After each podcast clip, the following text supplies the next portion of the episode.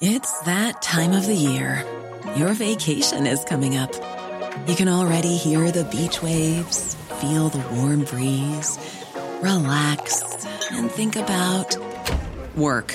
You really, really want it all to work out while you're away. Monday.com gives you and the team that peace of mind. When all work is on one platform and everyone's in sync, things just flow wherever you are. Tap the banner to go to Monday.com.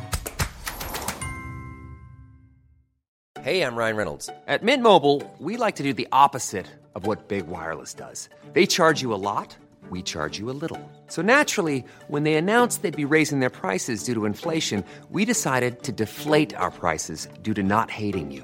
That's right. We're cutting the price of Mint Unlimited from $30 a month to just $15 a month. Give it a try at mintmobile.com slash switch. $45 upfront for three months plus taxes and fees. Promote for new customers for limited time. Unlimited more than 40 gigabytes per month. Slows. Full terms at mintmobile.com.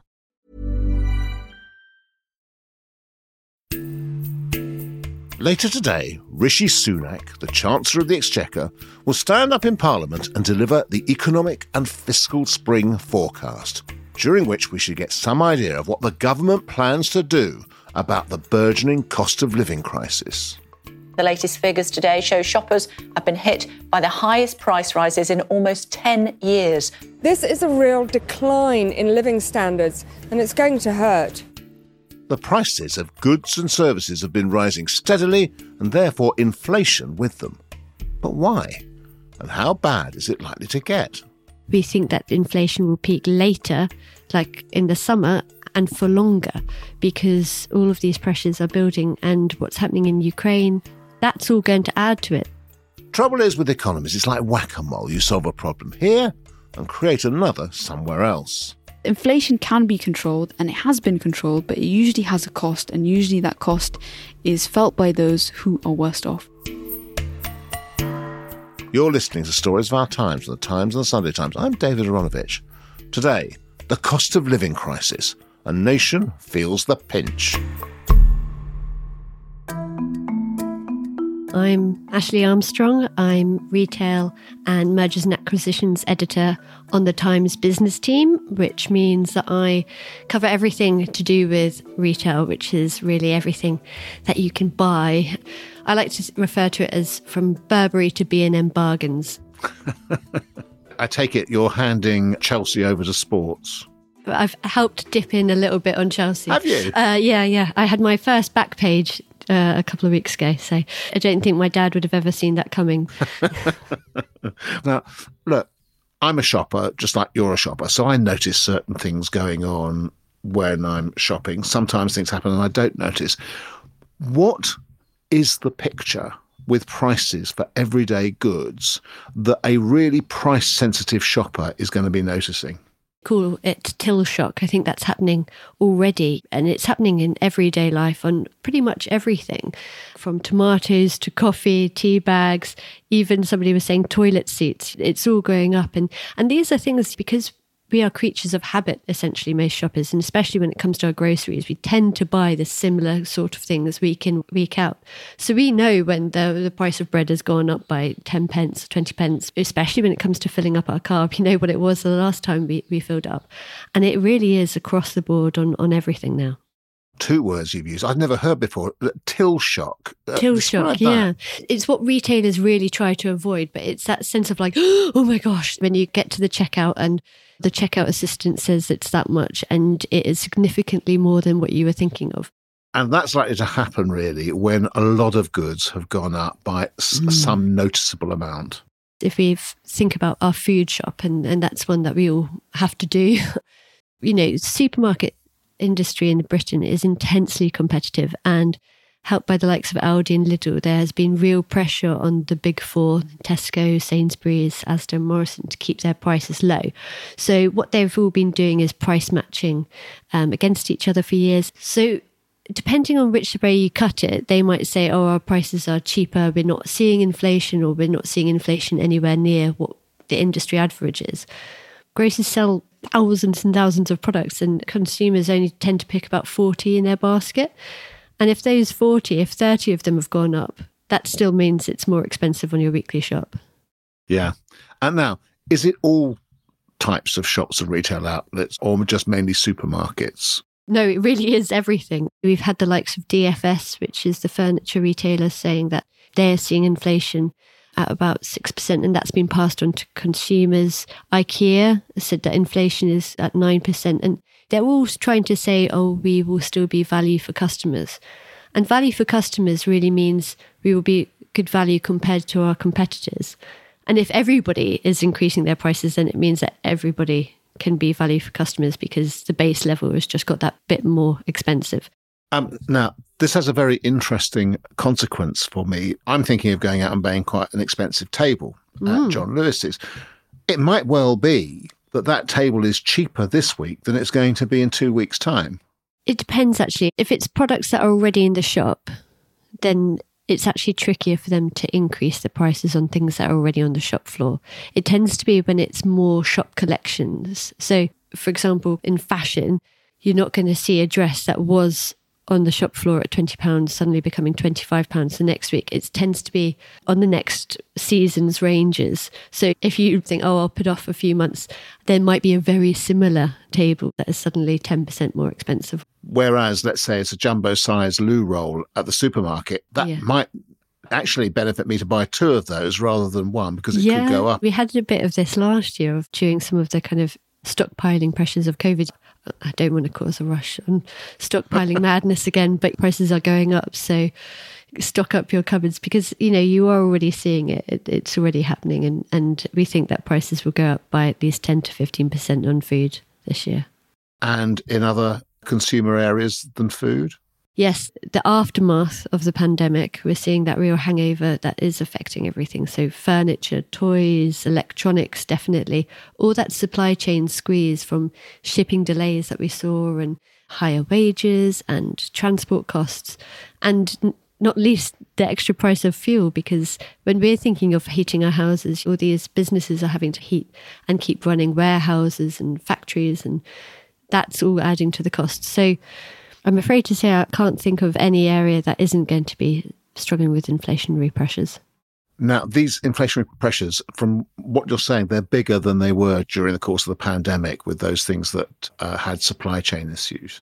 During the pandemic, we had reported and talked a lot about the factories shutting down in China, shipping containers being all over the world in the wrong places, um, you know, a shortage of lorry drivers, which meant that ports were being logged down. Port of Felixstowe says the vast majority of shipping containers are cleared for collection within minutes of arrival. The port says a shortage of lorry drivers and warehouse space inland means the quay is effectively being used as a storage facility. So all of that was building in the system and actually not working through because price increases that they're having to deal with, retailers can't pass immediately on to their customers, neither can manufacturers. It all tends to be on contract. So there is always that kind of lag in between where the price shock is for them and the end customer paying a bit more. Well, that's interesting. If there's a lag, does that mean that there are quite a few things that haven't increased in price so far that we can expect will do? Yeah, definitely. That's why I think people are getting a bit nervous. That's why, you know, we think that inflation will peak later, like in the summer and for longer, because all of these pressures are building and what's happening in Ukraine, that's all going to add to it. There is this lag in the system and the pain hasn't come yet. Which is a concern because there's an awful lot of people already feeling the pressure. So, what are you hearing about how much higher, let's say, food prices, for example, might go? At the start of the year last year, people were talking about 5%. And to give you an idea, people were nervous if you said 5%. Now it's just assumed 5% is like the lowest it's going to be. And we had the Boss of Two Sisters group, which is the UK's biggest poultry maker, say that it will go up to 10 to 15% this year. And that's because of so many various factors. I mean, if you're thinking of food prices and rearing an animal, you've got the extra energy costs. Then fertilizer, which is linked to Russia, is going through the roof. It was £250 a tonne last year. Now it's £1,000 a tonne. Whoa. It's essential for farming, you know, and especially in arable farming. Feed, which is about 60% of the cost of the bird, has gone up quadruple the amount. So all these price rises, which are of such a huge proportion that they can't be absorbed by manufacturers. Okay, so presumably what you're saying is that there's a certain amount of the rise of cost that manufacturers will absorb without passing it on. There's a certain amount that retailers will absorb without passing it on. Mm. But by and large, there's going to be a significant element that ends up with us, the consumers, willy nilly. There is only so much that they can take. And, you know, you hear how retailers are so aware that it's very competitive. They can do all sorts, like they can restructure their head offices. You can see supermarkets get rid of their counter services. You can see fashion retailers work with suppliers on different payment terms and stop making their garments slightly simpler and cheaper to produce. But the extent of these cost pressures are so great that the buck is going to end up with the consumer. Right. And where will we see the highest increases? Will they be in foods in the supermarkets and other shops, or are they going to be somewhere else? The highest will probably be at the pump at the moment. That is something that is quite a regular purchase for lots of people. That's 140 quid to fill that up now. And it used to be 95 before Christmas. You see the little bit at the end of the spreadsheet for you is just going down and down and down. We're seeing that with our gas bills. We've all been told that it's going to be £700 more expensive Yeah. at least this year. So that is going to be probably the biggest price chunk for us. But I think what we'll see is when it gets to kind of a year on, how much more expensive our grocery bills are. Because consumers can cut back on certain things. You know, you don't necessarily need that meal out, you don't need a new dress. But those essentials you need to buy, and they're going to get considerably more expensive, and meaning that you've got less share of your wallet to go on the nice fun things. Which means that, for example, the hospitality industry will now be looking out very, very worried about its situation because not only does the food that it has to serve go up in price, but also it is one of the first places where consumers will look to cut their spending. The hospitality industry has been hammered so much during the pandemic already because they lost so many staff as well post Brexit. They're having to pay huge amounts of wage inflation as well to, to keep staff. And as you say, the ingredients are going up. So they are facing such significant extra cost of business. And then you've got this added consumer instability. That's what you might call the micro picture. The macro picture tells us why we find ourselves in this predicament. Here's the newest member of the Times business team, economics editor Mehreen Khan, to explain the big unseeing forces at work in the economy. This is my second week in the job, which uh, has been dominated by one story, which is Russia and the war, but also the economic fallout, its geopolitical implications, what it means for our central banks, our governments. So it's a good time to hit the ground running. It's an amazing time to change jobs and come to a newspaper like the Times, isn't it? I mean, an extraordinary moment to do it. The reason I, I enjoy this job so much is because of trying to demystify all of this stuff and having Yeah. sat around tables with economists using complicated words and lots of jargon. Um, sometimes it's nice to just want to pierce through all of that and just ask what it really means. Mehreen, how do we know costs are going up? How do we measure price rises in this country? Price rises are measured in a pretty simple way in this word that we band around called inflation. And we hear inflation uh, spoken about a lot, but it has a very strict meaning in the UK, which usually refers to something called the Consumer Price Index. And that's a sort of metric which has been designed to reflect basically the average costs of goods and services that a household in the UK will face. It's made up of around 180,000 average prices on over 700 goods and services. And these range from food, energy, transport costs, rent, housing. And taken all together in aggregate, we call this term CPI inflation. So essentially, the inflation is the additional cost of that basket of goods on the basket of goods the previous year. Exactly. So it's the average price rise. So quite literally what has been inflated compared to this point last year and this metric in the UK goes back decades. And it changes every year. So it also reflects what modern life at any point of time in the UK looks like. So for example, we found out that suits were going to be falling out of the inflation basket because after 2 years of the pandemic people aren't really dressing that formally. So Hmm. that's something that is no longer going to be part of this average price of goods because it is not really part of how we live anymore. There are also different measures of inflation. The one that we've just spoken about, CPI, is the one which includes most things. But then to make it a little bit more nuanced and targeted, policymakers also have something called core inflation, which strips out more volatile elements like energy. And they use that to maybe try and look through the noise a little bit. And like, like I said, strip out things whose prices can move quite quickly year on year and give them maybe a more fundamental picture about what's going on with the cost of living and prices. So, as far as you're concerned, CPI is a pretty adequate measurement. It gives you a really good sense of uh, our changing spending habits, our changing lifestyles. And I think we've got to a relative sophistication in the way that we know about what people's lives are like and how the economy works that we've managed to come up with this pretty decent measure. One interesting thing about when you ask people, so households, about what they think will happen to inflation, it's almost always slightly higher than what the actual rate of inflation is. And that's partly a psychological thing that people are far more sensitive to prices going up than they are going down. So we're far mm. more likely to notice in the supermarket whether the price of our favorite chocolate bar has gone up or we think the size has decreased rather than the fact that, for example, energy costs in the UK have been falling for decades. So you need an inflation basket which really gives you an empirical value about what the actual state of affairs is. We've got an inflation basket and it's showing that we have real inflation, isn't it? Yes. The Bank of England targets a 2% inflation rate. We're now almost running triple that. In January, inflation hit 5.5%, which is the highest in 30 years. And according to some estimates, we could even hit 10% inflation by April.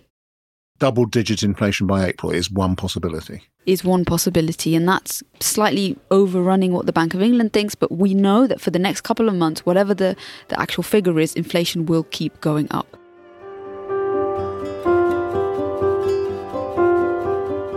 Coming up, why have we got inflation now? And what can be done to stop it becoming what it was when I first became a journalist double digit and apparently baked in? But first, a message from some colleagues. This is Stig Abell and Aasmah We present the breakfast program on Times Radio every Monday to Thursday from six o'clock. We talk to the leading politicians in the country. We go all around the world. We cover important issues. We can only do that thanks to the subscribers of the Times and the Sunday Times. So subscribe today by visiting thetimes.co.uk forward slash stories of our times.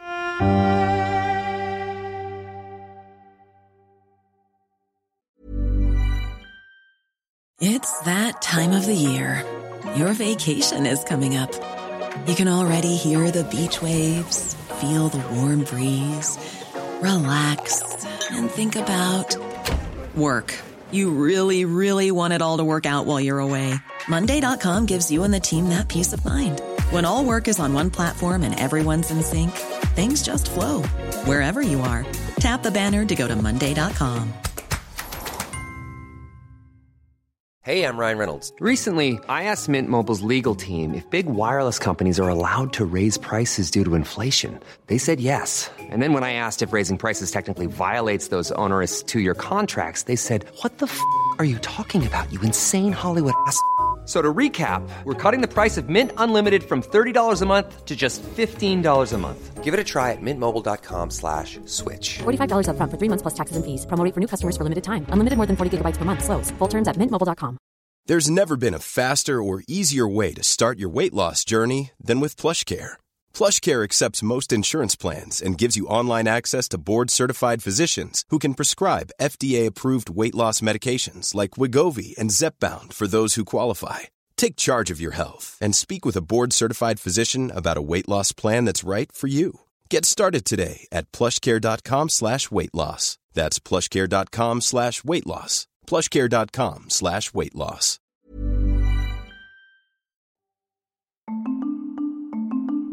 Mehreen, let's take a loaf of bread, obvious staple item.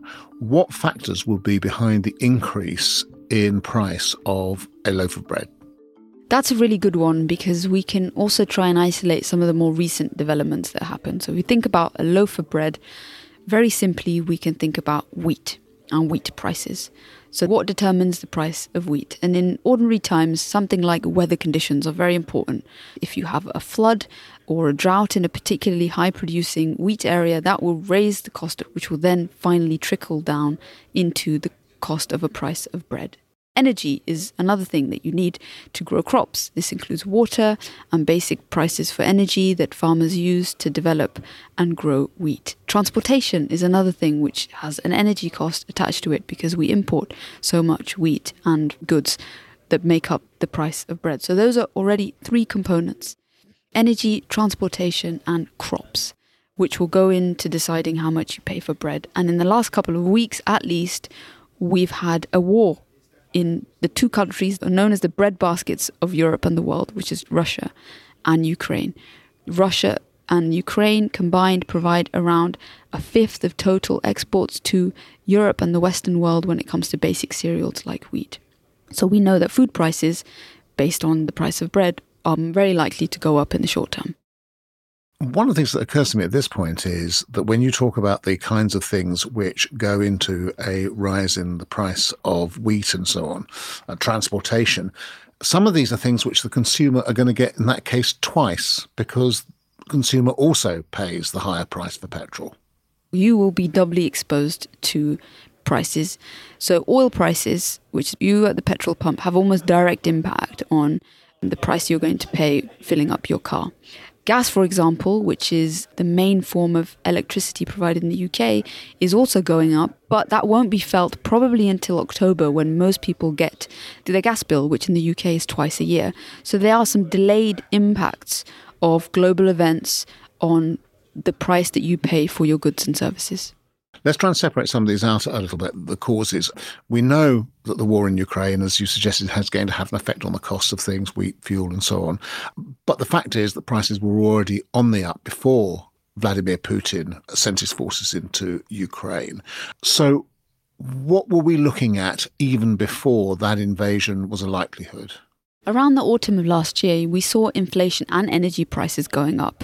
And back then, the story very much was that the world economy was rebounding from the pandemic, which meant our demand, particularly demand in Asian economies who had suffered some of the strictest lockdowns, were lifting these restrictions and it was increasing their demand for gas. Then we had this almost perfect storm of factors, which meant the energy prices in Europe were also going up because weather conditions meant that renewable energy, particularly solar and wind, didn't really contribute their parts of the energy mixes as would have expected. Europe was also suffering from chronically low levels of storage of gas, given the rising demand also in the European economies and in the UK, because we were also going through a period of slowly lifting restrictions.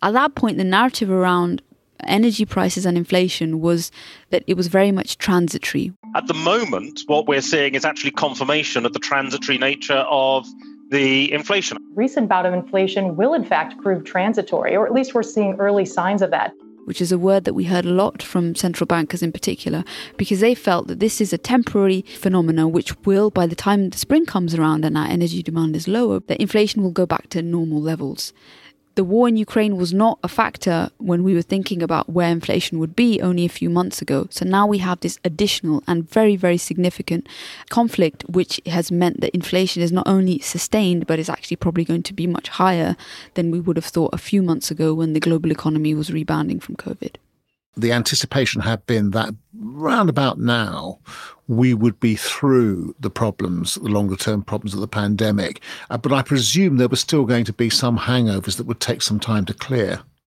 Inflation works in quite strange ways. The one thing that policymakers really worry about is not just a war somewhere causing food prices to go up, but something that they call secondary or second round inflation, which is when inflation can become entrenched in economy mm. beyond these immediate kind of external shocks and events that happen. And that's something different. And that relies on households expecting higher prices, businesses then passing on those higher prices, and really crucially, people then asking for higher wages in response to the higher cost of living. And that's a kind of inflationary spiral, which means inflation could be here to stay. Now, this strikes me as being a very important distinction you're making between, if you like, what could be a relatively temporary blip in inflation in which people don't really change their behavior. They complain about it, but they don't change their behavior and what you call entrenched inflation, where people anticipate price rises and act to meet them in terms of wage increases and presumably even retailers and manufacturers uh, planning their pricing strategy on the basis of anticipated inflation. Economists love to say that inflation is a monetary phenomenon, which is true, but it's also a kind of emotional phenomenon because if a household expects higher prices, a business will then give them those higher prices. And then, as you said, the sequencing of events in then asking for higher wages plays out. So, managing a household's expectation of future price rises is just as important as what those price rises actually are in reality. So, what we need to be hearing, and I think we will be hearing very soon, is lots of our central bankers and uh, the Chancellor of the Exchequer and our policymakers basically trying to assure households that they've got a grip on what's going on. Before we come on to the question of what uh, the Chancellor may or may not have to do, I just wanted to ask you a generational question. Now, because I'm older, I remember high inflation, double digit inflation, and the sets of mechanisms which we used to cope with it, and just how much it dominated our lives. As politicians of both government and opposition marched into the House of Lords to hear the Queen's speech, all were aware that Britain was in its worst economic crisis for more than 40 years, and that the coming year was going to be another round of austerity and sacrifice you're of a younger generation, but the coming generation. Do you think that people your age really have any significant understanding of what that is like?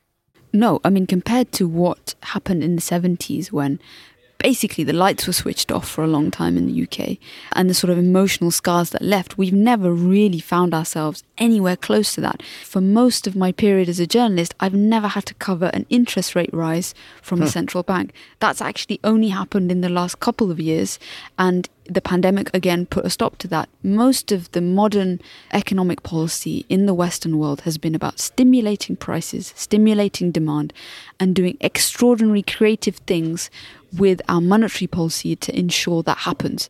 So when Rishi Sunak stands up in Parliament for the spring statement, you would anticipate that one of the first things he'll do is try to reassure people that we have a handle on inflation and that they don't need to expect it.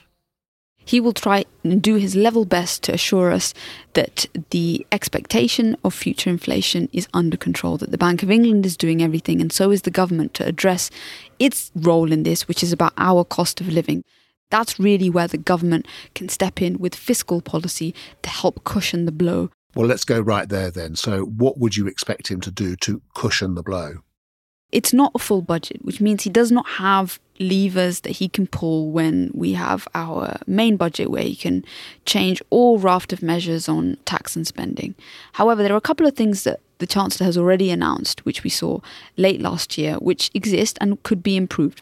He announced that there would be a £200 rebate off everyone's energy bill this coming October.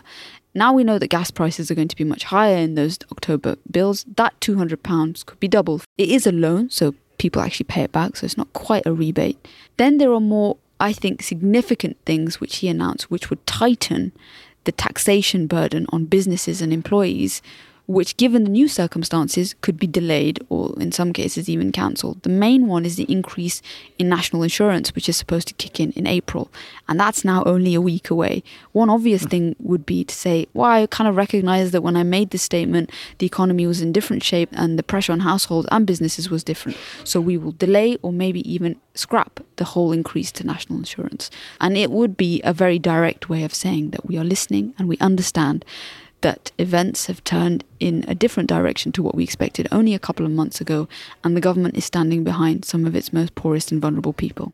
Okay, now last week we had this announcement to say that wages have fallen in real terms by 1%, which is the steepest decline since July 2014. This becomes a standard of living problem, not an inflation problem just, but a standard of living problem. People's money goes less far than it did. When you survey the overall scene, do you anticipate that this is going to get worse before it gets any better? In the short run, I think the answer has to be yes, because we know the direction of inflation and it's much higher. However, inflation can be controlled and it has been controlled, but it usually has a cost, and usually that cost is felt by those who are worst off. Of course, we can do things like change our welfare policy and be much more creative about targeting vulnerable households. So, yes, the pain is still here, and I still think that our tolerance for it is going to have to be slightly higher in the next couple of months as people like the Bank of England and the government try and get hold on this.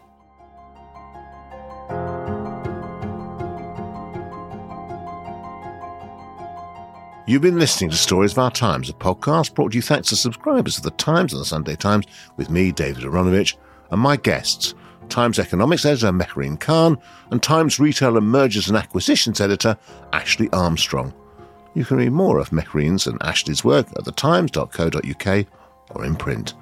The producers were Oliver Adamson and Edward Drummond, the executive producer is Kate Ford, and sound design was by Tom Birchall. And if you have a story you think we should be covering, an idea for a future episode, or thoughts on what you've just heard, send us an email to storiesofourtimes at thetimes.co.uk. See you tomorrow.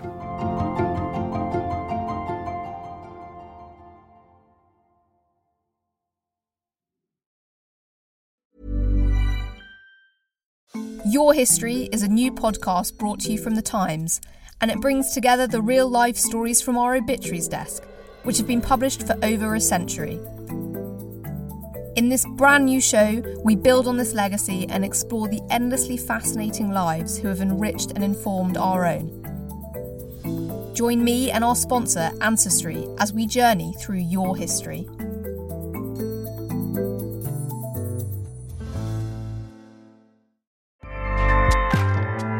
ACAST powers the world's best podcasts. Here's a show that we recommend. This is Roundabout Season 2, and we're back to share more stories from the road and the memories made along the way. We're talking rest stops, if we're stopping to get gas. You will be timed. you will be for sure.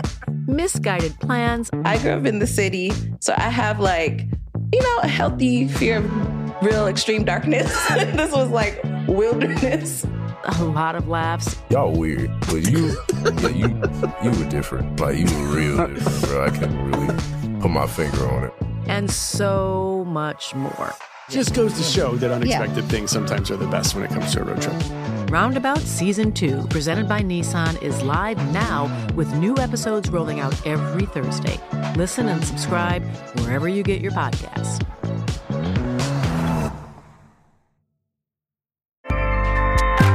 ACAST helps creators launch, grow, and monetize their podcasts everywhere. ACAST.com.